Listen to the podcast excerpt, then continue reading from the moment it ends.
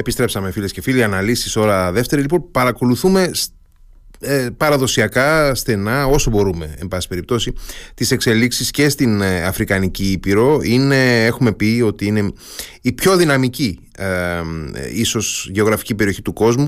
Ε, όχι τόσο οικονομικά ακόμα τουλάχιστον αλλά οπωσδήποτε δημογραφικά ε, σε επίπεδο αναπτυξιακής ε, δυναμικής και φυσικά παρουσιάζει πάρα πολλές, πάρα πολλές ενδιαφέρουσες πτυχές στην πολιτική και οικονομική της διασύνδεση με άλλες περιοχές του κόσμου με, με, τις μεγάλες, με τους μεγάλους οικονομικούς και πολιτικούς παίκτες.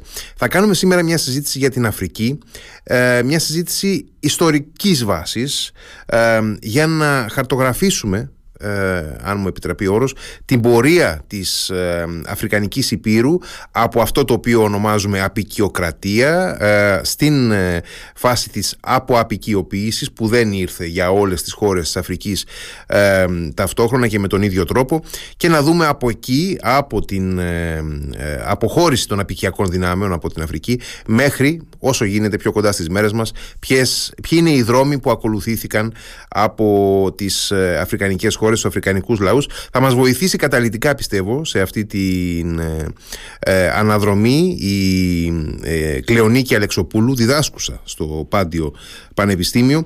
Ε, διδάκτορ, συγγνώμη, διδάκτορ οικονομικής ιστορίας ε, και μεταδιδακτορική ερευνήτρια στο παρελθόν στα πανεπιστήμια του Τίμπικεν και της Λισαβόνας. Καλησπέρα κυρία Αλεξοπούλου. Καλησπέρα, χαίρομαι πολύ που είμαι μαζί σας. Και εγώ χαίρομαι και σας ευχαριστώ πολύ για τον ε, χρόνο που μας αφιερώνετε.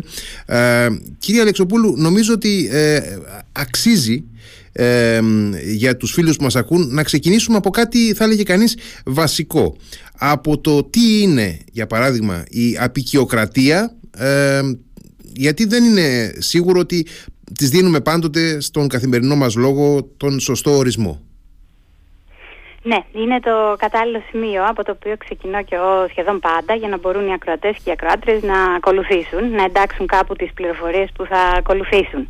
Και θα προσπαθήσω, πρέπει να πω, να αποφύγω λίγο όσο μπορώ τη γεγονοτολογία και να σκιαγραφίσω λίγο εμπρεσιονιστικά, σαν να ζωγραφίζουμε. Ήταν, η χαρτογράφηση ήταν πολύ ωραία λέξη, πολύ ωραίος όρος που χρησιμοποίησατε, ε, ώστε να έχουν τη μεγάλη Και συνειδητοποίησα πριν από λίγο, έτσι όπως διάνθιζα κάποια σημεία, ε, αν και δεν έγραψα κάποιο κείμενο, ε, προτιμώ την προφορικοτητα έχει αρκετά θετικά. Ε, συνειδητοποίησα ότι είναι γύρω στα 14 τα σημεία που θέλω να αναφέρω, σαν τα σημεία του Wilson μετά τον Πρώτο Παγκόσμιο. με το δικαίωμα στον πολύ ωραία, ναι, ναι, πολύ, ωραία, πολύ ωραίος παραλληλισμός αυτός. ναι, αυτό, αυτό σκέφτηκα όταν είδα τον αριθμό. Ε, οπότε ξεκινώ με το πρώτο, που είναι ακριβώς ε, ποια είναι η περίοδος απεικιοκρατίας. Προφανώς ο περισσότερος κόσμος καταλαβαίνει και οι φοιτητές και οι φοιτήτριες, στο πάντιο που δίδασκα πέρσι, ε, καταλαβαίνανε ότι αυτό έχει να κάνει και με την περίοδο των ανακαλύψεων και με την περίοδο του μερκαντιλισμού, της εμποροκρατία κλπ. Δεν είναι ακριβώς έτσι. Βέβαια, αυτά προφανώς είναι έτσι κι αλλιώς μετέπειτα συμβάσεις των ιστορικών για να μπορούμε να συνεννοηθούμε. Ε, και υπάρχουν επιχειρήματα υπέρ και κατά για την κάθε περιοδολόγηση. Αλλά είναι καλύτερα να ξεχωρίσουμε την περίοδο της επίσημης απεικιοποίηση με, με starting point, ας πούμε, με σημείο αφετηρίας, αυτό το λεγόμενο Scramble for Africa, που συμβαίνει, ε, λαμβάνει η χώρα στο συνέδριο του Βερολίνου το 1885. Είναι το πρώτο ας πούμε πολύ σημαντικό milestone όπου γίνεται ο διαμελισμός των εδαφών. Είναι το ε, σημείο, είναι το, το ορόσημο θα λέγει κανείς από το οποίο ναι, ξεκινάει αυτός ο αγώνας δρόμου για την ε, ε, κυριαρχία στην Αφρική. Ακριβώς.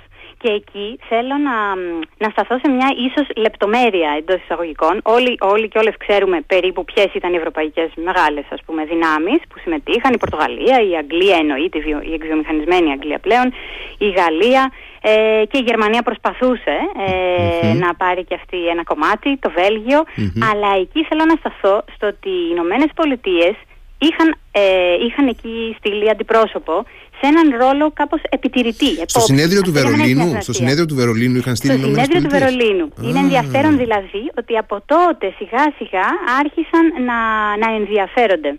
Και εκείνοι για το τι γίνεται στην, ε, στην Αφρικανική Ήπειρο. Βέβαια θα δούμε πώς μέσα στον 20ο αιώνα αυτή η τάση ας πούμε εντείνεται, η επίσημη απλοποίηση λοιπόν τι σημαίνει, σημαίνει πολύ έτσι σύντομα για να πάμε στα επόμενα σημεία που μας ενδιαφέρουν στον 20ο αιώνα. Ε, σημαίνει ότι οι δυνάμεις αυτές κατοχυρώνουν εδάφη, ε, βάζουν τη σημαία τους, έχουν αστυνομικές δυνάμεις, στρατιωτικές δυνάμεις, ε, επιβάλλουν φόρους, που ήταν και το διδακτορικό μου ήταν γι' αυτό κυρίως, ε, για την επιβολή φόρων και το πώς αυτά τα έσοδα τα διαχειρίζονταν. Τι δημόσιες επενδύσεις κάνανε μετά αυτά τα κράτη. Δημιουργούν δηλαδή Οπότε, ιονοί κρατικές επικράτειες στο έδαφος της Αφρικής. Ενώ πριν ήταν κυρίως εμπορική σταθμή και κυρίως οι δυνάμεις στέκονταν στα παράλια, στις παράκτιες περιοχές. Mm. Όπως και οι ιεραπόστολοι όταν στέλναν από όλες τις εκκλησίες και την Καθολική και την Προτεσταντική κλπ. Και, και κάνουν και στρατολόγηση, έτσι. Κάνουν και στρατολόγηση οι ευρωπαϊκές δυνάμεις στην Αφρικανική Ήπειρο. Φτιάχνουν δηλαδή στρατιωτικές δυνάμεις, ένοπλες δυνάμεις τοπικές.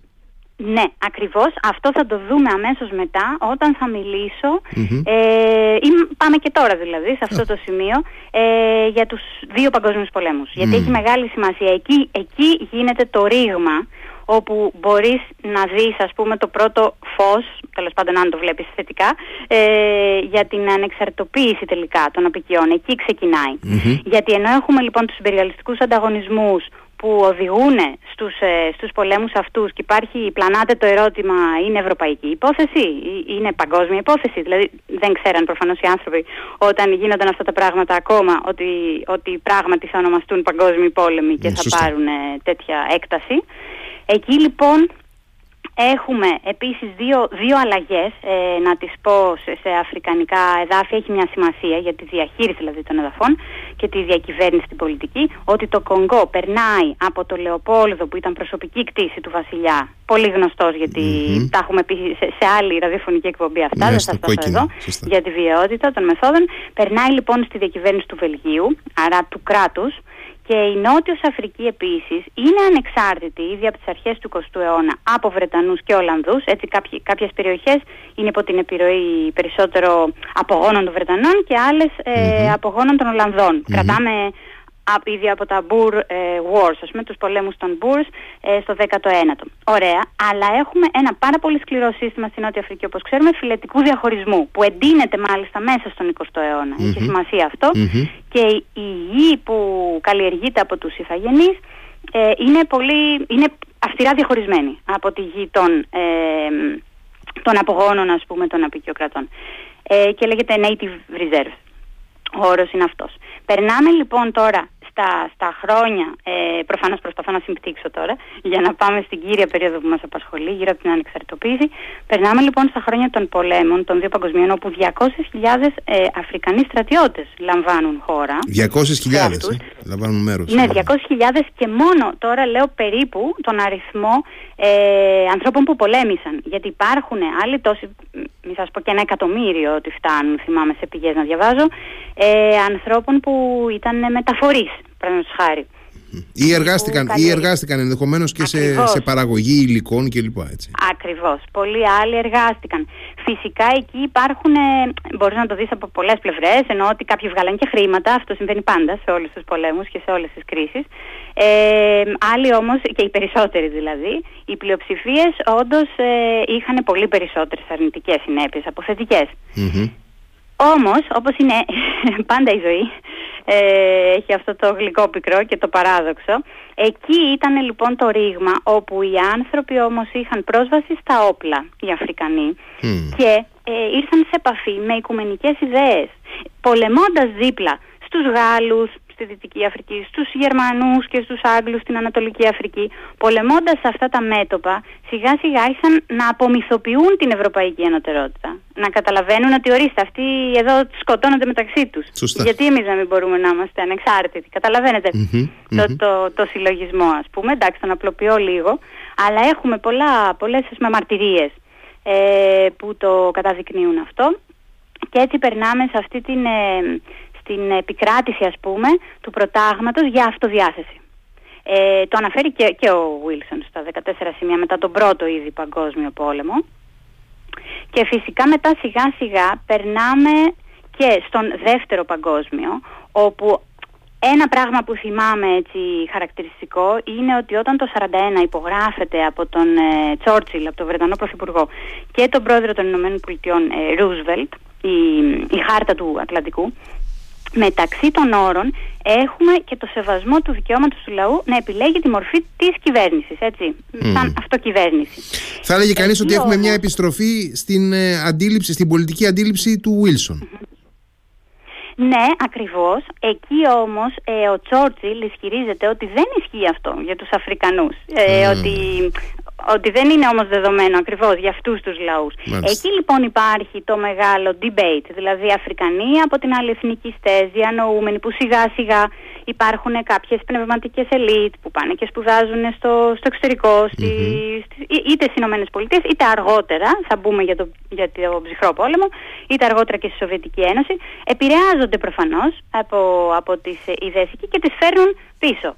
Και υπάρχει αυτή, αυτή ας πούμε η ανταλλαγή και εκεί βλέπουμε ότι όντως ε, αρχίζει βλέπουμε την αλλαγή και σε συστήματα εργασίας έτσι, που με ενδιαφέρουν εμένα αρκετά. Δηλαδή αρχίζουν ε, επίσης οι διεθνείς οργανισμοί να έχουν ε, πολύ σημαντικότερο ρόλο όπως ο ILO, δηλαδή ο Διεθνής Οργανισμός Εργασίας, τα, τα συνδικάτα και τα τοπικά και τα διεθνή. Προφανώς στην αρχή είχαμε διαφορετικά συνδικάτα στην Νότια Αφρική, παραδείγματος χάρη, έτσι, λευκών και μαύρων Δεν ειναι καθόλου απλά τα πράγματα, δεν είναι ότι όλοι μαζί ε, πολεμούσαν για κοινά, διεκδικούσαν μάλλον ε, κοινά συμφέροντα. Αλλά όπως και να έχει, ισχυροποιούνται αυτοί οι θεσμοί και έτσι σιγά σιγά υπογράφονται και όλες αυτές οι συμβάσεις από το Διεθνή Οργανισμό Εργασίας κατά της καταναγκαστικής εργασίας που ήταν σαν, σαν ας πούμε ε, απόγονος και, και απόϊχος της δουλείας ε, δεν είναι το ίδιο πράγμα με τη δουλεια ε, δεν μπορείς να πουλήσεις έναν άνθρωπο αλλά ήταν πάρα πολύ σκληρές συνθήκες εργασίας και στα ορυχεία και στους σιδηροδρόμους Μέχρι, δηλαδή ε, αυτές, οι συνθήκες, αυτές οι συνθήκες που έχουμε στο μυαλό μας ως το, το, το πιο αποτρόπαιο εν πάση περιπτώσει και βαθύ ε, σκληρό ε, καθεστώς της επικιοκρατίας ε, επιβιώνουν μέχρι πότε στην υποσαχάρια Αφρική; Λοιπόν, εκεί, αυτό το, είχα, ναι, το, το έχω συζητήσει και άλλες φορές, βλέπουμε μία, ε, μία διαφορετικότητα, στη, διαφορετικές τέλος πάντων χρονικές ε, ε, στιγμές όπου υποχωρούν μία-μία οι ευρωπαϊκές δυνάμεις. Δηλαδή, οι Βρετανοί είναι οι πρώτοι που υπογράφουν ήδη στο Μεσοπόλεμο ε, την σύμβαση αυτή κατά της καταναγκαστικής εργασίας. Πάντα οι Βρετανοί είναι οι πρώτοι που μεταρρυθμίζουν ε, και για λόγους συμφέροντος. Καταλαβαίνουν ότι δεν τους συμφέρει πια όπως ακριβώς κάναν και με την κατάργηση της δουλείας ε, στις αρχές του 19ου. Οι Πορτογάλοι είναι οι τελευταίοι. Οι Βέλγοι οι Γάλλοι είναι ας πούμε ενδιάμεση το 30, το 40 και οι Πορτογάλοι είναι οι τελευταίοι. Φτάνουμε στη δεκαετία του 50. Ε, τέλη δεκαετίας 50 μάλιστα, 58. Ε, με 62 καταργείται η καταναγκαστική εργασία. Και προφανώς αυτές οι μορφές συνυπήρχαν με μορφές ε, μισθωτής ελεύθερης εργασίας, δηλαδή δεν σημαίνει ότι έχουμε ένα σύστημα, έτσι, έχουμε πολλών ειδών παραγωγικά συστήματα. Ε, και έχουμε και τα δύο ε, και εθελοντική θελούσια εργασία, αλλά ακόμα και όταν μιλάμε για εθελοντική free wage labor, δεν σημαίνει ότι υπάρχει απόλυτη ελεύθερη βούληση. Αυτό το καταλαβαίνουμε όλοι, mm. ενώ όπου και να είμαστε στον πλανήτη. Έχουμε συγκεκριμένες δομές που μας περιορίζουν, συγκεκριμένες ε, συνθήκες, μέσα στις οποίες επιλέγουμε, αυτό θέλω να πω ως υποκείμενα, ως εργάτες, επιλέγουμε ε, πού θα δουλέψουμε και με τι όρους κλπ. κλπ. Mm-hmm, Πάντως ναι, φτάνουμε στη δεκαετία του 50 όπου βλέπουμε κιόλας ότι υπάρχουν κάποια κοινά χαρακτηριστικά ε, σε όλες σχεδόν ε, στην Ανατολική, ας πούμε, Κεντρική και Νότια Αφρική βλέπουμε αναπτυξιακά προγράμματα. Δηλαδή ε, επενδύσεις σε υποδομές, σε κοινωνικές υπηρεσίες, κυρίως στις Βρετανικές είναι η αλήθεια και στις Γαλλικές, λιγότερο στις Πορτογαλικές και εκεί βλέπουμε και την επίδραση θεωριών εξυγχρονισμού, το modernization theory ε, που λέμε, αλλά θα ήθελα να βάλω έτσι έναν αστερίσκο ε, αναφέροντας τον όρο υποχρεωτική παγκοσμιοποίηση που τον είχε χρησιμοποιήσει πρώτος ο Hopkins, ο Άντων Τζέραλ Hopkins και μου άρεσε γιατί έδειχνε μία, μία φορσέα ας πούμε ε, ένταξη της Αφρικανικής Υπήρου έτσι, και των περιοχών της Ποσαχάριας Αφρικής που μας ενδιαφέρουν εδώ σήμερα στη, στο παγκόσμιο οικονομικό σύστημα αλλά χωρίς πολιτική αντιπροσώπευση που σημαίνει ότι έχεις έναν δηλαδή σε οικονομικό επίπεδο προσπαθούν να, να, επιτεύξουν, να, να, επιτεύξουν, να επιτύχουν μία ομογενοποίηση, αλλά χωρίς ε, να έχουν θεσμούς πολιτικής αντιπροσώπευσης. Σου σημαίνει ότι δεν είναι δηλαδή προφανέστατα δημοκρατικά ε, καθεστώτα. Και δυσκολεύονται πολύ να γύρουν και μετά. Και στη μεταπικιακή περίοδο που θα πάμε σιγά Ε, ε, να, να ρωτήσω κάτι, ε, μιας και έχουμε πάει ήδη, είμαστε στην μεταπολεμική εποχή ε, ναι. Είμαστε στην, ε, στην εποχή που είπατε και εσείς ότι αρχίζουν και αναπτύσσονται και εδραιώνονται ε, πράγματα, ε, υποδομές μάλλον όπως είναι τα, τα συνδικάτα, ότι αναπτύσσονται ήδη προγράμματα αναπτυξιακά και αναρωτιέμαι αυτά τα αναπτυξιακά προγράμματα από ποιους ε, σχεδιάζονται και κατευθύνονται; Δηλαδή από διεθνείς οργανισμούς που τη δεκαετία του 50 ας πούμε είναι στα πρώτα τους βήματα από μεγάλους ε, κρατικούς οικονομικούς ε, φορείς; Όχι, ακόμα κυρίως από τους απεικιοκράτες. Δηλαδή με την έννοια ότι έρχονται από τις Μητροπόλεις τα σχέδια στην περίπτωση των πορτογαλικών απικιών που τις ξέρω και πολύ καλύτερα, στην Αγγόλα θυμάμαι, έρχο, σχεδιάζονται στη λισαβονα Ε, φυσικά υπάρχει επικοινωνία μεταξύ κρατικών φορέων, ε, αξιωματούχων με με λόμπι και με, και με πώς να το πω, και ομάδες συμφερόντων και, και επενδυτές, ιδιωτικούς, ιδιώτες μάλλον, ιδιώτες επενδυτές.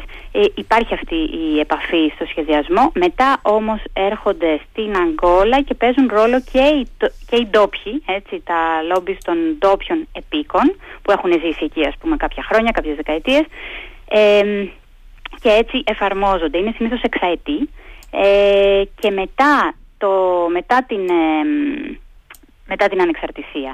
Έχουμε πια έναν άλλο τρόπο, ανάλογα βέβαια για ποιες μιλάμε, δηλαδή προφανώς είναι άλλο το καθεστώς, το κομμουνιστικό στην Αγγόλα, στη Μοζαμβίκη και, και βέβαια με εμφυλίους πολέμους που δίρυξαν πολλά χρόνια, μακροχρόνιους ε, και άλλο το καθεστώς ίσως ε, ας πούμε στη σοσιαλιστική Τανζανία, άλλο στην καπιταλιστική Κένια, παρόλο που και εκεί έχουμε έναν κρατικό καπιταλισμό. Σε κάθε μία δηλαδή μετά πρέπει να, να κάνουμε κάποιες ε, διαφοροποιήσεις. Θα μιλήσουμε γι' αυτό περισσότερο. Υπάρχει μια πολύ μεγάλη περιπτωσιολογία δηλαδή μετά. Μετά πρέπει ναι, να, δούμε, να δούμε τις διαφορές, όχι μόνο κοινά σημεία. Πριν πάμε εκεί βέβαια μπορούμε να σταθούμε λιγάκι στη, στα κινήματα τα αντιαπικιακά που είναι πολύ σημαντικά ε, και να πούμε ότι πρώτα απ' όλα το 1960 θεωρήθηκε το έτος της Αφρικής. Υπάρχει ένας πολύ ωραίος ε, ε, σαν διαδραστικός χάρτης ή χάρτης ο οποίος ας πούμε κινείται και σιγά σιγά χρωματίζει, έχει ένα χρονολόγιο και καθώς περνάει από τη δεκαετία του 60 στη δεκαετία ας πούμε, του 90 ε, χρωματίζονται οι περιοχές που ανεξαρτοποιούνται σιγά σιγά. Αυτός πάντα μου άρεσε και τον δείχνω ε, στα παιδιά στο πανεπιστήμιο. Εκεί λοιπόν βλέπουμε ότι το 60 είναι οι περισσότερες και θεωρείται συμβολικά το έτος της Αφρικής με πολλά έθνη ε, να αποκτούν ε, ναι, την ανεξαρτησία τους. Και εκεί θέλω να σταθώ σε δύο πραγματάκια στον αφρικανικό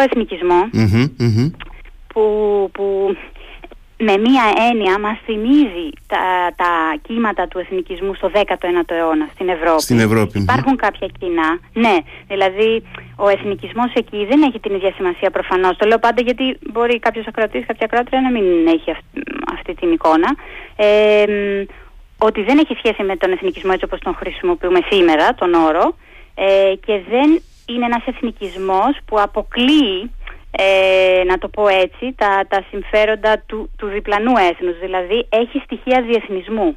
Ο παναφρικανισμός είναι ουσιαστικά ένα, ένα κίνημα επιστροφής στις ρίζες, επιστροφής ε, των Αφρικανών, ακόμη και των Αφρικανών δούλων, δηλαδή των απογόνων μάλλον, των Αφρικανών δούλων από την Αμερική στην Αφρική, όπως κάνανε στη Λιβερία για παράδειγμα. Οι, οι απελευθερωμένοι σκλάβοι από τις Ηνωμένες Πολιτείες ήρθαν και φτιάξαν τη Λιβερία στην Αφρική. Ε, οπότε έχει ένα στοιχείο ναι, αλληλεγγύης, με αυτή την έννοια το λέω. και εκεί έχουμε λοιπόν ναι, τον, τον, ε, την ανάδυση του αφρικανικού εθνικισμού, του, του παναφρικανισμού και ένα πολύ σημαντικό στοιχείο, τη διατήρηση συνόρων μετά την ανεξαρτησία. Δηλαδή, ο Οργανισμός ε, Αφρικανικής ενότητας να το πω. Ε, πολλά, τα ξε, πολλά εγώ τα έχω μάθει στα αγγλικά και μου είναι δύσκολη ναι, η μετάφραση στο African Union. Ναι. Η Αφρικανική ε, Ένωση. Η Αφρικανική Ένωση. Ναι, ναι. Ακριβώς, η Αφρικανική Ένωση αποφασίζουν να διατηρήσουν τα σύνορα. Αυτό είναι πολύ σημαντικό γιατί ενώ τα σύνορα είχαν μπει εντελώς αυθαίρετα, όπως είπαμε στο συνέδριο του Βερολίνου, mm-hmm. ανάλογα με τα συμφέροντα της κάθε απικιακής. Ναι, γι' αυτό είναι και, είναι και πολύ συχνό το φαινόμενο να βλέπουμε ευθείες γραμμές στο χάρτη σε πολλές περιπτώσεις. Ακριβώς, ακριβώς. Ευθείες mm-hmm. γραμμές και όχι σύμφωνα με πολιτισμικά κριτήρια και άλλα, με γλωσσικά κλπ. Ε, αποφασίζουν παρόλα αυτά να διατηρήσουν τα σύνορα για λόγους ειρήνης. Για να μην, ε, την οποία θεωρώ σοφή μάλλον απόφαση.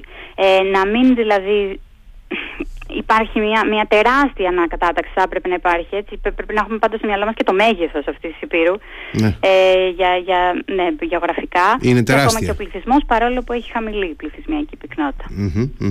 Πείτε μου. Όχι, είπα ότι είναι τεράστια η Αφρικανική Ήπειρος. Ναι, είναι τεράστια πραγματικά. και οι Ευρωπαίοι δεν το συνειδητοποιούμε όταν, όταν ε, ναι, μιλάμε για την Ευρώπη που έχει υψηλή πληθυσμιακή πυκνότητα βέβαια, αλλά όπως και να έχει, γεωγραφικά είναι πολύ μικρότερη. Ε, υπάρχουν λοιπόν ε, αυτές οι κινήσεις και από, και από δικτάτορες που αναλαμβάνουν μετά, ε, δηλαδή πολλοί επαναστάτες, ε, ηγέτες ε, αντιαπηγειακών κινημάτων όπως ο Κρούμα στην Κάνα που είναι πολύ γνωστός. Ε, και άλλοι όμως. Ε, μένουν στην εξουσία πολλά χρόνια και γίνονται τελικά με, τα, με τα συμβατικά κριτήρια που, που έχουμε. Ε, εκεί λοιπόν ε, πολύ συχνά χρησιμοποιούν, ε, πώς να το πω, τρόπους να, ή προπαγάνδα θα την έλεγα, να μπορέσουν να πείσουν τον κόσμο ότι πρέπει να γυρίσουν κάπως στην προαπικιακή περίοδο. Παραδείγματος χάρη, ένα καλύτερο παράδειγμα δεν είναι, δεν είναι το Σον Κρούμα. Είναι ο Μομπούτου μετά, στο mm, που μένει για πάρα πολλά χρόνια στην εξουσία. Και εκεί μιλάμε και για σκληρή στρατιωτική δικτατορία. Μετά τη δολοφονία βέβαια του Λουμούμπα, του πιο σοσιαλιστή, ας πούμε, του πατρίς Λουμούμπα, από τις πιο ευγενικές φυσιογνωμίες που έχουν περάσει ποτέ.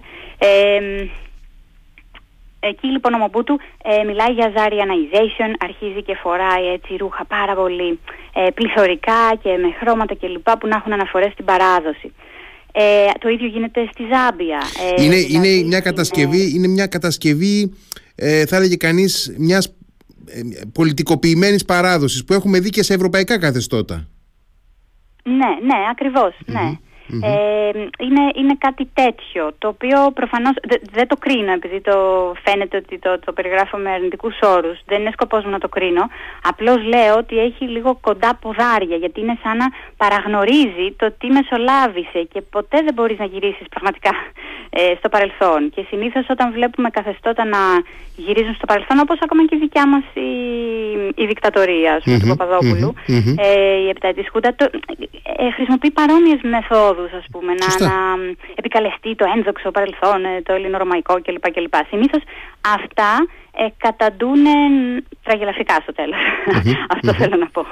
Ε, και εκεί λοιπόν χρειάζεται μια πολύ μεγάλη προσπάθεια ε, να, να μπορέσουν να ισορροπήσουν. Ε, και, και, μιλάμε για περιόδους επίσης, ε, ναι, μακροχρόνιας πολιτικής αστάθειας σε πολλές μεριές. Τώρα επειδή είχαμε πει ότι θα μιλήσουμε Α, ναι. Ναι, νομίζω ε, ότι. νομίζω, επειδή, πάμε, ναι. επειδή πάμε, ε, είμαστε πολύ κοντά στις 7.30, να κάνουμε ένα πολύ σύντομο διάλειμμα. Ε, ναι. Να πάρετε κι εσείς μια ανάσα για ε, ένα λεπτάκι και επιστρέφουμε να συνεχίσουμε τη συζήτηση. Έγινε, έγινε. Ευχαριστώ πολύ. Radio Me 88,4 Επιστρέψαμε λοιπόν, εδώ είμαστε, αναλύσεις. Συζητάμε με την Κλεονίκη Αλεξοπούλου Για την, ε, πορεία, την ιστορική πορεία Της ε, Αφρικής, της Αφρικανικής Υπήρου Από την εποχή της απεικιοκρατίας Μέχρι ε, τις τελευταίες ε, δεκαετίες. Κυρία Αλεξοπούλου Νομίζω ότι είμαστε στην εποχή Που και η Αφρική Γίνεται κομμάτι αυτού που γνωρίσαμε ιδιαίτερα εδώ στο, στον ευρωπαϊκό χώρο ως ψυχρός πόλεμος. Ακριβώς, ναι. Εκεί ακριβώς είμαστε και, και πριν μιλήσουμε για τους διαφορετικούς ε, από απεικιοποίησης ή το ρόλο της Σοβιετικής Ένωσης προφανώς και των Ηνωμένων που είναι άρρηκτα συνδεδεμένοι με τον ψυχρό πόλεμο Ήθελα να πω κάτι ακόμα που ξέχασα πριν για, για, τις, ε, για τα κινήματα αυτά. Ένα στοιχείο που είναι ωραίο έτσι να, να τονίζετε είναι το πόσο όχι ίσως τόσο διαταξικά, αλλά πάντως σίγουρα ε, πόσο διαπερνούν το ιδεολογικό φάσμα. Δηλαδή έχουμε ε, από επίδραση νεομαρξιστικών ιδεών και η σχολή της εξάρτησης που μιλάει για κέντρο και περιφέρεια, όπως εμβληματικό είναι το μανιφέστο, έτσι, το έργο του Ρόντνεϊ, πώς η Ευρώπη ε, underdeveloped Africa, πώς ε, οδήγησε ας πούμε, την Αφρική σε επαναπτυξη Μέχρι όμως έχουμε, και το ξεχνάμε μερικές φορές, και επαναστάτες κληρικούς ε, στην περίπτωση της Μοζαμβίκης που την ξέρω πολύ καλά, Πορτογάλους που έρχονται από τη, από τη Λισαβόνα, ο δικός μου οικοδεσπότης, ε, ε, εκείνος που με φιλοξένησε στη, στη Μοζαμβίκη όταν ε, πήγα να επισκεφθώ τα αρχεία, ήταν άνθρωπος ο οποίος είχε έρθει από τη λισαβονα ε, που στήριζε την επανάσταση των Γαριφάλων το 1975 τελικά και την ανεξαρτησία της Μοζαμβίκης και, και ήρθε και πολέμησε στο πλευρό των Φρελίμου, του αντιαπικιακού κινήματος. Ε, οπότε θέλω πάντα να, να το λέω αυτό ότι, ότι έχουμε και, και, και ανθρώπους επίσης της θρησκείας όπως είναι αντίστοιχα ο Αγγλικανός Desmond Tutu στην Νότια και αυτό θυμίζει το, το κίνημα των πολιτικών δικαιωμάτων στην, ε, στην Αμερική. Πως εκεί ε, επίσης ήταν, ήταν ε, σημαντικοί οι άνθρωποι που έρχονταν από τα, από τα gospel, θυμάστε, από τις εκκλησίες αυτές κλπ. Ε, αυτό έχει μια σημασία γιατί δείχνει την ηγεμονία, δείχνει, με όρους γκραμσιανούς, δείχνει την, ε, την ηγεμονία αυτών των κινημάτων, αυτών των ιδεών εκείνη την περίοδο. Το πώς διαπέρασαν, το πώς διαπέρασαν δηλαδή είχαν, είχαν μια διαπεραστικότητα, μια ε, ε, ναι. επιδραστικότητα ευρύτερα. Μέχρι, και στη, μέχρι και η κουβανική επανάσταση δηλαδή παίζει ρόλο. Όταν, και πάμε εδώ τώρα στο ρόλο παραδείγματος χάρη της Σοβιετικής Ένωσης, ε, πριν μιλήσουμε και περισσότερο για τις Ηνωμένες Πολιτείες. Ε, και η Σοβιετική Ένωση βρίσκεται ε, στα, χρόνια αυτά, το 1956 για παράδειγμα, που έχουμε mm-hmm. τους Μάου Μάου στην Γένεια, ε, βρίσκεται σε, σε φάση αποσταλινοποίησης, γιατί ε, έτσι είμαστε στην ε, περίοδο μετά το θάνατο του Στάλιν. Σωστά, όπου και με το Χρουτσόφ, όπου καταλαβαίνουν τη σημασία λίγο της, της διεθνοποίησης. Ε, και προσπαθούν απέναντι και στο κίνημα των αδεσμεύτων της Αιγύπτου, του Νάσερ, του, του, της Ιουγκοσλαβίας του Τίτο που ακολουθούσαν μια πιο ουδέτερη γραμμή. Ναι, ναι. ναι, ακριβώς της Ινδίας. Ε, προσπαθεί και η Σοβιετική Ένωση οπότε να αναστήσει κάποιους μηχανισμούς είτε οικονομικής στήριξης ε, είτε στρατιωτικής εκπαίδευσης, κουβενικά στρατεύματα παραδείγματος χάρη, ε, στη Μοζαμβίκη ήταν, ήταν παρόντα και στην Αγγόλα. Ε, και ενάντια, ε, στις, όταν μιλάμε για Μοζαμβίκη και Αγγόλα, ενάντια στο apartheid της Νοτιού Αφρικής, το οποίο κρατάει όπως ξέρουμε μέχρι και το 1994. Ακόμα και η Ροδεσία, η Βόρεια και Νότια, δηλαδή η Ζιμπάμπο και η Ζάμπια, οι σημερινές, ε, ε, κάνανε μέχρι, μέχρι τη δεκαετία του 80 να, να μπορέσουν να, ναι, να ξεφορτωθούν. Ναι, γιατί πολλές φορές δεν, το έχουμε, δεν το έχουμε ξεκάθαρα και στο μυαλό μας ότι φτάσαμε στα τέλη της δεκαετίας του 70, τη δεκαετία του 80 ε, για, για να ε, ε, απέλθουν, να αποχωρήσουν οι απικιακές δυνάμεις ε, από, όπως στην περίπτωση της Πορτογαλίας για παράδειγμα από αφρικανικές χώρες ή να ε, καταρρεύσουν ε, πολιτικά καθεστώτα όπως της Ροδεσίας ή της Νοτιού Αφρικής πολύ αργότερα τα οποία ήταν παράγωγα της απικιοκρατίας. Ναι, και εκεί έχουμε και μια σημαντική διαφορά ε, αυτό που έλεγα διαφορετική δρόμη από απεικιοποίησεις ανάλογα με την παρουσία ή απουσία των απίκων. Δηλαδή, όταν μιλάμε για settler colonies, παραδείγματος χάρη την Κένια, όπως είπαμε, η, η διαδικασία αυτή της ανεξαρτοποίησης ήταν πάρα πολύ επίπονη και βία, γιατί υπάρχουν δυνάμεις αντίστασης, δυνάμεις ενός συντήρησης του προηγούμενου καθεστώτος. Οπότε έχουμε, οδηγούμαστε παραδείγματος χάρη στους, ε, στην εξέγερση το, των Μάο Μάο στη Γένεια, όπου το αποτέλεσμα ήταν 80.000 σε στρατόπεδα κράτησης, που ήταν mm-hmm. βρετανική δηλαδή απικία, και πάνω από 13.000 νεκρούς. Είναι άλλη αυτή η πορεία και άλλη ε, άλλων περιοχών ενδεχομένως που είχαν πολύ λιγότερους ε, απίκους. ήταν πιο εύκολο, πιο, ήταν διαπραγματεύσιμη η ειρηνη ε, και, πιο, ναι, και ήταν πιο εύκολο να την επιτύχουν. τώρα, αν, αν κάνω μια παρένθεση και για το οικονομικό ε, πεδίο, επειδή μας ενδιαφέρει, όπως είπαμε, μας ενδιαφέρουν και θέματα ανάπτυξης, έτσι δεν είναι.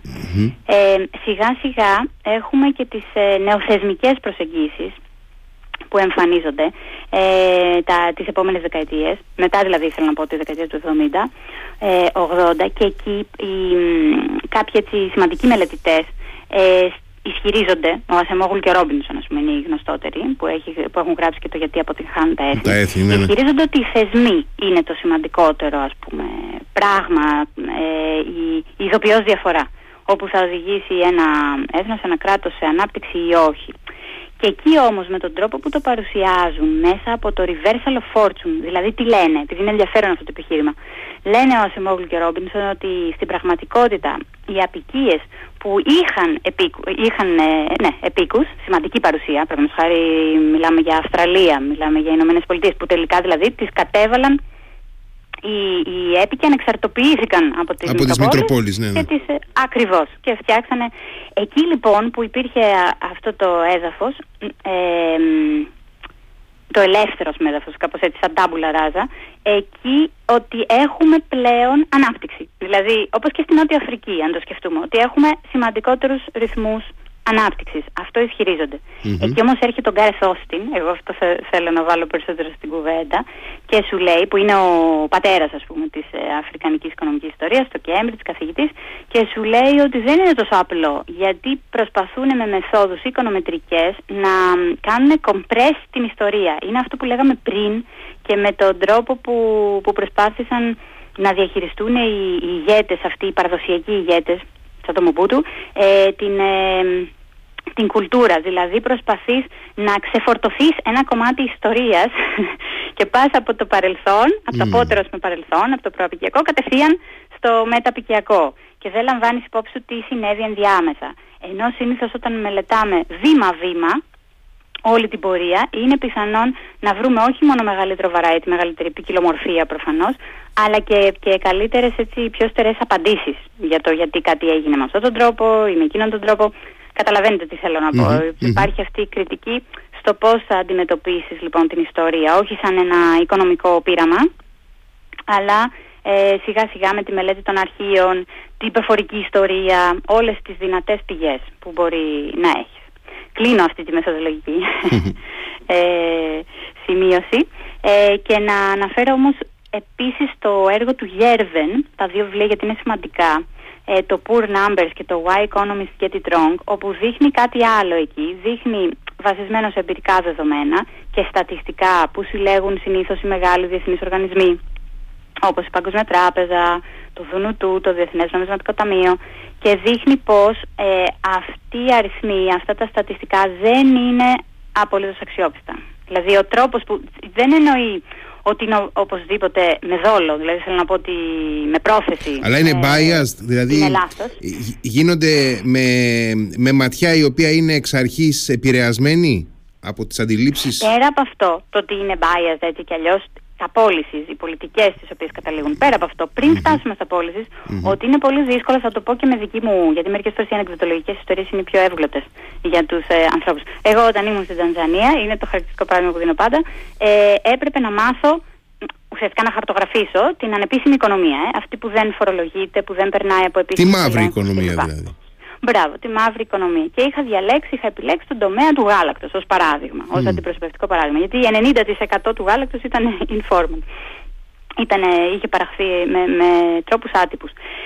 Όταν λοιπόν προσπάθησα να το κάνω αυτό και έπρεπε προφανώς να, να βρω τους παραγωγούς, τους εμπόρους κλπ. κλπ ε, κατάλαβα ότι τα νούμερα που είχαν στις χαμηλές διοικητικές δομές Εκείνοι που συλλέγουν δηλαδή, τα, που κάνουν απογραφές, με αυτή την εννοια που κάνουν απογραφές πληθυσμού αλλά και ζωικού πληθυσμού. Εκεί λοιπόν τα νούμερα ήταν λάθος. Οπότε, αν τα νούμερα εκεί είναι λάθος, προφανώς και οι διεθνείς οργανισμοί τα νούμερα που παίρνουν στο τέλος είναι λάθος. Αλλά ήταν λάθος πολύ. Δηλαδή, μιλάμε τώρα για. για δεν μιλάμε για στατιστικό. Πολύ μεγάλες αποκλήσει από την πραγματικότητα. Ναι, πολύ μεγάλες αποκλήσει. Πολύ μεγάλες αποκλήσεις.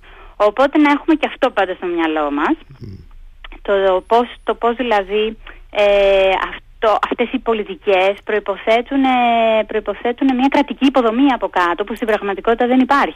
Είναι λίγο αντίστροφο από αυτό, που κάνουν, είναι λίγο αντίστροφο από αυτό ναι. που κάνουν πολλοί κτηνοτρόφοι στην Ελλάδα που για να πάρουν περισσότερες επιδοτήσεις αυξάνουν τον πληθυσμό των ζώων που δηλώνουν ε, και τις ποσότητες του γάλακτος. Εκεί, εκεί έχουμε το ναι. αντίστροφο. Ακόμα και με τέτοια κίνητρα, ναι. ναι Θα μπορούσε και στην Αφρική Αφρική να υπάρξει τέτοιο παράδειγμα, αλλά δεν το ξέρω, οπότε δεν το, ναι, δεν επιχειρώ. Ε, ναι, τώρα, μετά από όλα αυτά, ε, έχουμε λίγο χρόνο ευτυχώς να μιλήσουμε και για τα πολιτεύματα και τα πολιτικά οικονομικά συστήματα των ε, δεκαετιών που ακολούθησαν, μετά δηλαδή. Ενώ, ναι, ναι, ναι, να πούμε, να πούμε για τις Ηνωμένες Πολιτείες κάποια πράγματα που αξίζει νομίζω. Ναι. Οι Ηνωμένες Πολιτείες έχω εγώ τουλάχιστον την εντύπωση, χωρίς να έχω κάνει πρωτογενή έρευνα όμως γι' αυτό, ε, ότι χαρακτηρίζονται περισσότερο όπως και στην περίπτωση της Ελλάδας, δηλαδή και σε άλλες ημιπεριφέρειες, αν, αν μπορούμε να αποκαλέσουμε ημιπεριφέρεια την Ελλάδα, ε, χρησιμοποιούν περισσότερο μέσα πολιτισμικής σε όλο τον πλανήτη. Θέλω να πω ότι ε, μπορεί να ιδρύουν έτσι, Ινστιτούτα, όπως βέβαια κάνουν και οι ευρωπαϊκές δυνάμεις. Δεν υπάρχει περίπτωση δηλαδή να πας σε μια πρώην ε, ε, απικία ε, και να μην βρεις ένα, ας πούμε, στη Μοζαβική να μην βρεις Πορτογαλικό Ινστιτούτο ή, στην, ε, ή Γαλλικό Ινστιτούτο σε κάποια γαλλική κλπ. Μα έχουν αφήσει και τις γλώσσες πίσω οι Ευρωπαίοι που παίζουν πολύ δραστικό ρόλο. Έτσι. Ακριβώς. Τεράστιο ρόλο. Ε, το ίδιο λοιπόν κάνουν όμως και οι Ηνωμένες Πολιτείες και πολύ επιτυχημένα γιατί οι Ηνωμένες Πολιτείες παίζουν, ε, παίζουν σας από μια λαϊκή έκφραση, θα χρησιμοποιήσω μπάλα σε, σε τομείς μαζικής απεύθυνσης. Έτσι, όταν, όταν παίζει ρόλο ο κινηματογράφος, παίζει ρόλο τα, τα ρούχα, ο ρουχισμός, τα πάντα. Το ίδιο γίνεται ακόμα και στην Αφρική. Δηλαδή ακόμα και αν οι, οι Έλληνες και Ελληνίδες πολλές φορές έχουν την, ε, την, την εικόνα της ε, μιας αφρικανικής χώρας ως, ε, ως μόνο ας πούμε παράγκες και δεν είναι καθόλου έτσι. Δηλαδή έχουμε τεράστιες ανισότητες μεταξύ πόλεων και, και επαρχίας ε, αλλά στις πόλεις πάντα θα βρεις όλα τα βασικά που βρίσκεις παντού. Δηλαδή θα βρεις μια πιτσαρία, θα βρεις μια τράπεζα, θα βρεις όλα αυτά τα πραγματα Οπότε αυτό θέλω να πω ότι, ε, ότι οι Ηνωμένες Πολιτείες μπόρεσαν πιστεύω να, να κυριαρχήσουν με αυτόν τον τρόπο που μπορούσαν και σε όλο τον κόσμο. Φυσικά και εκείνες χρηματοδότησαν ε, όπως η Σοβιετική Ένωση, άλλα καθεστώτα. Ε, Δυστυχώς θα έλεγα χρηματοδότησαν το καθεστώς της Νοτιοαφρική, ε, του Apartheid, δηλαδή το στήριξαν αρκετά, ε, απέναντι στο φόβο του κομμουνισμού με τα δικά τους ε, κριτηρια Ε, και τι άλλο να πω για τις Ηνωμένες Πολιτείες. Ναι, παρόλα αυτά βέβαια επειδή ακριβώς ενισχύεται όπως είπαμε και ο ρόλος των διεθνών οργανισμών παράλληλα εντάξει υπάρχει και μια, και μια υποδομή ας πούμε που στείνεται μετά. ε, είτε από την Παγκόσμια Τράπεζα είτε από το Διεθνές Νομισματικό Ταμείο. Ε, τα οποία όμως έχουν, δηλαδή, έχουμε έναν ζητό ρόλο και αντιφατικό μερικές φορές. Ενώ δίνουν δάνεια, για παράδειγμα, στο Μομπούτου, στο, στο Κονγκό, ε, στις δεκαετίες αυτές ε, του 80, μετά την πετρελαϊκή κρίση ουσιαστικά, το 1973, πολλά αφρικανικά κράτη ε, δεν τα καταφέρουν οικονομικά και χρειάζεται να πάρουν δάνεια από αυτούς τους θεσμούς. Ενώ λοιπόν δείχνουν να υποστηρίζουν κάποια τέτοια καθεστώτα, μετά όταν βλέπουν ότι αυτό το πράγμα μπορεί να ξεφύγει εντελώς και να οδηγηθούμε σε, σε γεγονότα όπως ε, σε μεγάλα συμβάντα, όπως η γενοκτονία στη Ρουάντα, 1994. Και τώρα δεν μπορώ δυστυχώς να, δεν έχουμε το χρόνο να μιλήσω εκτεταμένα για τους ε, πολέμους στο Κονγκό, τον πρώτο και τον δεύτερο που ήταν και πιο θανατηφόρος στην ιστορία της Αφρικής και, και, για, το, και για την γενοκτονία της Ρουάντα, αλλά θέλω να πω ότι ήταν τόσο περίπλοκες μετά εκεί οι συμμαχίες έτσι, μεταξύ Ουγγάντας, Αγγόλας, Κονγκό ή και εντός του Κονγκό, ενώ περιοχή, της περιοχής Κατάγκα που είναι τα ορυχεία και, και εκεί ακόμα υπήρχαν τα, τα βελγικά συμφέροντα. Και ο ρόλος λοιπόν των ΗΠΑ εκεί και των διεθνών οργανισμών είναι έτσι obscure θα το λέγα στα αγγλικά. Είναι λίγο σκοτεινός, γιατί ναι. ενώ στηρίζει με αυτούς τους τρόπους, μετά καταλαβαίνει ε, το αποτέλεσμα και κάνει πίσω και, και καθερεί ας πούμε ε, ηγέτες ή, ή, ακόμα και μπορεί να, να συμμετέχει ακόμα και σε, εννοείται σε κούψ, σε, όπως και στη Λατινική Αμερική. Πραξικοπήματα. Ε, και ακόμα και σε δολοφονίες. Δεν ξέρω, η αλήθεια είναι δεν μπορώ τώρα να πω ονόματα και ημερομηνίες, γιατί δεν την έχω κάνει εγώ αυτή την έρευνα, αλλά μιλάω βάσει ευρύτερης βιβλιογραφίας. Πάντως, ε, αν, αν ε, μου, μου, επιτραπεί να κάνω κι εγώ ένα, ε, ένα σχόλιο, μια παρέμβαση, ε, στην, στην τρέχουσα φάση, τις τελευταίες δεκαετίες που έχουμε την, την εμπλοκή, την παρέμβαση της Κίνας ε, στην Αφρικανική ναι. Ήπειρο. Έχουμε μια επιστροφή της, ε, της Ρωσίας στη, στη σύγχρονη μορφή της. αυτές οι δυνάμεις ανταγωνίζονται τις Ηνωμένες Πολιτείες ε, κάτω το τραπέζι βέβαια ε, με το επιχείρημα ότι εμείς δεν, χρειά, δεν θέλουμε, δεν ζητάμε από τις αφρικανικές χώρες, από τους αφρικανικούς λαούς, από τα καθεστώτα να αλλάξουν συνεργαζόμαστε, κάνουμε business ε, δουλεύουμε μαζί όπως, όπως είστε ενώ οι Ηνωμένες Πολιτείες προσπαθούν να, ε, να προαγάγουν και μια αξιακή ατζέντα και μια πολιτισμική ατζέντα η ναι. οποία έχει να κάνει και με τα ανθρώπινα δικαιώματα κλπ.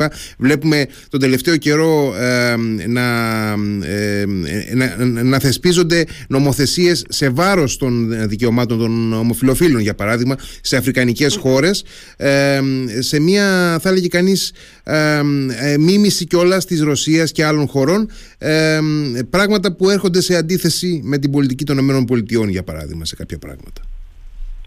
Ναι, ε, το πολύ δύσκολο σε αυτή την περίοδο που διανύουμε και τώρα δηλαδή, ε, στις αρχές ας πούμε, του 21ου αιώνα, είναι ότι ενώ έχουμε ε, αντίπαλο, ας το πούμε δέος στη Δύση, σε γεωπολιτικό επίπεδο, θα έλεγε κάποιος τους BRICS, τη Βραζιλία, την, ε, την Ρωσία, την κινα την Ινδία και την Νότια Αφρική. Ε, Παρ' όλα αυτά, για μένα είναι καθαρό ότι δεν πρόκειται όμως για εναλλακτικό υπόδειγμα σε ιδεολογικό και πολιτικό επίπεδο. Αυτό έχει συγκεκριμένες συνέπειες. Δηλαδή, αυτό είναι μια μεγάλη διαφορά με τον ψυχρό πόλεμο, όπου μιλούσαμε για Σοβιετική Ένωση και Ηνωμένες Και και ενώ βλέπουμε λοιπόν ναι, ότι σε επίπεδο προπαγάνδας πάλι θα πω ε, η Κίνα μπορεί να ισχυρίζεται ότι ακριβώς εμάς δεν είναι αξιακό το πρόταγμα αλλά είναι απλώς σε οικονομικό επίπεδο ας πούμε κάποια, ναι, ε, είναι σαν να υπονοεί ότι, ότι οι σχέσεις αυτές ε, δεν είναι σχέσεις εξουσίας και ιεραρχίας και ότι προποθέτει μια ισότητα και αυτό. Ναι, ναι, και η γλώσσα που χρησιμοποιεί η Κίνα δημοσίως εκεί παραπέμπει, ότι εμείς δουλεύουμε ναι, μαζί. Ναι, και προφανώς αυτό φαίνεται σε περιπτώσεις ε, που είναι οι μόνες που ξέρω και καλά δηλαδή, land grab, δηλαδή ε, επένδυσης μαζικών επενδύσεων στη γη σε αγορά γης που ήταν ε, μάλιστα πολλές φορές και καλλιεργούταν από, συλλογικά από mm-hmm. κοινότητες mm αφρικανικές. Ε, αγοράζουν λοιπόν ε, σε μεγάλο βαθμό γη. Επίσης οι εργασιακές σχέσεις δεν είναι και οι καλύτερες. Δηλαδή δεν είναι ότι, έχουν, ότι παρέχουν πολύ καλές εργασιακές Και θυμάμαι χαρακτηριστικά, θα πω πάλι αυτή την ανεκδοτολογική ιστορία, νομίζω μια φορά την έχω πει μόνο στα social media, ότι σε ένα συνέδριο που είχα πάει Νομίζω στη Βρετανία ήμουνα, δεν είμαι σίγουρη. Όχι στην Ιρλανδία, που από Ιρλανδία θα θύμωναν. Νομίζω ήμουνα στο Μπέλφαστ. Λοιπόν, εκεί ε, κάποια στιγμή ακούμε, περιμέναμε ας πούμε μια τυπική παρουσίαση ενός ε, μελετητή και ξαφνικά αρχίζουμε και ακούμε προπαγάνδα τε, τελείως όμως τους χειρίστου είδους ε, με επιχειρηματικά συμφέροντα κινέζικα που την έκανε Πορτογάλος για την Αγγόλα, για τους σιδηροδρόμους και άρχιζε και μας, μας παρουσίαζε ας πούμε στην ουσία ένα business plan όπου μας έλεγε τι άχρηστοι που ήταν οι Αφρικανοί και δεν μπορούσαν να συντηρήσουν τους τάδε σιδηροδρόμους οπότε εμείς οι καλοί επιχειρηματίες ήρθαμε και τα πήραμε. Θέλω να πω ότι αυτή η γλώσσα πόσο διαφορετική είναι δηλαδή με mm-hmm. τους, ε, με τους πάλι ποτέ απεικιοκράτες mm-hmm. αυτή την έννοια αφού mm-hmm. πάλι αναπαράγει ρατσιστικά στερεότυπα κλπ. κλπ. Mm-hmm, Οπότε mm-hmm. εκεί ναι, εγώ είμαι αρκετά καχύποπτη. Θεωρώ ότι και θεωρώ ότι είναι και πολύ δύσκολο ε, να μιλήσεις ακόμα και για να παραλληλήσεις ας πούμε τους BRICS με το κίνημα των αδεσμεύτων, το ναι. non-alignment. Ναι, που γίνεται συχνά αυτό, γίνεται συχνά, ναι. Ναι, εγώ δεν είμαι σίγουρη γι' αυτό, γιατί το κίνημα των αδεσμεύτων ε, στις δεκαετίες 50-70 είχε πραγματικά ε, μπορεί, μπορεί όμως να μην γνωρίζω καλά, πραγματικά να μην γνωρίζω καλά τώρα τη, τη δραστηριότητα των BRICS σε αυτό το επίπεδο, αλλά το κίνημα των αδεσμεύτων είχε προσπαθήσει σε πολιτισμικό επίπεδο ε, να, να κάνει μια διεύρυνση, να, να πραγματικά να, να προωθήσει τέλος πάντων ε, δεσμούς αλληλεγγύης, παρόλο που και αυτοί σιγά σιγά θέλοντας να αναπτυχθούν, προφανώς όταν, όταν όλο και περισσότερα κράτη δηλαδή γίνονται μέλη είτε των BRICS είτε του, του κινήματο αδεσμεύσεων, είναι λογικό να μην έχουν μετά τα ίδια κριτήρια προφανώς σε πολιτικό Οπότε να μην τηρούνται, για παράδειγμα, ε, να μην τηρείται ο χάρτης των ΗΠΑ, mm-hmm. να μην τηρούνται συγκεκριμένα δικαιώματα τα οποία είχαν, είχαν ξεκινήσει ως, ως απολύτως ε, απαραίτητα ας πούμε, και ως προτεραιότητα. Ναι καλά και τα, οι, BRICS, οι BRICS έκαναν, ναι. έκαναν μέλη τους στην τελευταία σύνοδο στην Νότιο Αφρική έκαναν μέλη τους στο Ιράν, τη Σαουδική Αραβία κλπ. Το ξέρω, ναι. Και, υπά, και υπάρχει κόσμος που είναι, δηλαδή τουλάχιστον στην αριστερά, υπάρχει κόσμος που είναι αισιόδοξος γι' αυτό και το καταλαβαίνω. Το ακούω. Απλά ε, θα πρέπει να μου επιτρέψουν εγώ να είμαι καχύποπτη ε, όλα, όλα τα χρόνια. Ε, και από εδώ και πέρα. Έχουμε, έχουμε λίγο χρόνο νομίζω για να αφιερώσουμε κλείνοντας για τα πολιτεύματα και τα πολιτικο-οικονομικά καθεστώτα που αναπτύχθηκαν στην Αφρική. Α, ναι βέβαια. Αυτά τα, τα πέρασα λίγο γρήγορα. ήθελα να πω ότι ενώ θα μπορούσαμε να εντοπίσουμε διαφορές πάνω χάρη στην Τανζανία του Νιερέρε ένα σοσιαλιστικό ε, καθεστώς με, με στοιχεία ας πούμε, κρατικών ε, παροχών. Ε, βλέπουμε από την άλλη τον κρατικό καπιταλισμό στην Κένια και αυτό, αυτό μπορεί να το δει κανείς ακόμα και με επίσκεψή τους σε αυτές τις χωρες και στην κουλτούρα που, έχει που έχουν αφήσει πίσω τους. Δηλαδή στη, πραγματικά στην Κένια, στο Ναϊρόμπι ή οπουδήποτε αλλού σε τουριστικά ειδικά ε, όταν πας θα έρθουν άπειροι έμποροι να σου πουλήσουν πράγματα κτλ. Είναι, είναι τελείως άλλο το πνεύμα του entrepreneurship. Για μένα είναι ενοχλητικό, αλλά αυτό είναι προσωπικό. Ε, ενώ στην Τανζανία θα είναι όλοι έτσι, θα έχουν πιο αργούς ρυθμούς, πώς λέμε εμείς για την Ικαρία στερεοτυπικά. πιο αργούς ρυθμούς, πιο ράθιμα τα πράγματα, πιο γλυκείς οι άνθρωποι όμως. Δηλαδή έχει το κάθε, το κάθε προφανώς έτσι, σύστημα, έχει τα καλά και τα κακά τους σε επίπεδο κουλτούρας. Εν πάση περιπτώσει, ένα βασικό έτσι, παράδειγμα που δείχνει τις, τις αλλαγές είναι το, βελγικό, το πρώην βελγικό γονγκό, το λεγόμενο Ζαΐρ που είπαμε, που περνάει από την πολύ σύντομη δυστυχώς διακυβέρνηση του Πατρίς Λουμούμπα στο, στο Μομπούτου που μένει 30 χρόνια ας πούμε. Ε, γιατί και μετά βλέπεις ε, απόπειρες να εκδημοκρατιστεί αυτό το καθεστώς. Δηλαδή στη δεκαετία του 90 έχουμε εκλογές για παράδειγμα, προσπαθούν mm-hmm. και άλλα μονοκρατικά καθεστώτα να φέρουν έτσι πιο δημοκρατικούς θεσμούς, τουλάχιστον σύμφωνα με τα δυτικά πρότυπα.